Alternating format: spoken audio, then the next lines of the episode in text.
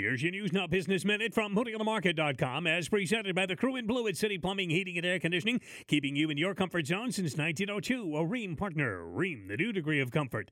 If you need a little extra incentive to get to after some of your spring cleaning chores this week, the Berrien County Parks Department will help you get rid of a lot of unwanted things this weekend when they host a major recycling collections event on Saturday, May 15th.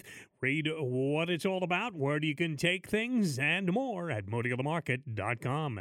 You'll also find news stories there regarding the April housing market in southwest Michigan, which continues its record setting trend even in the face of ongoing declining inventories.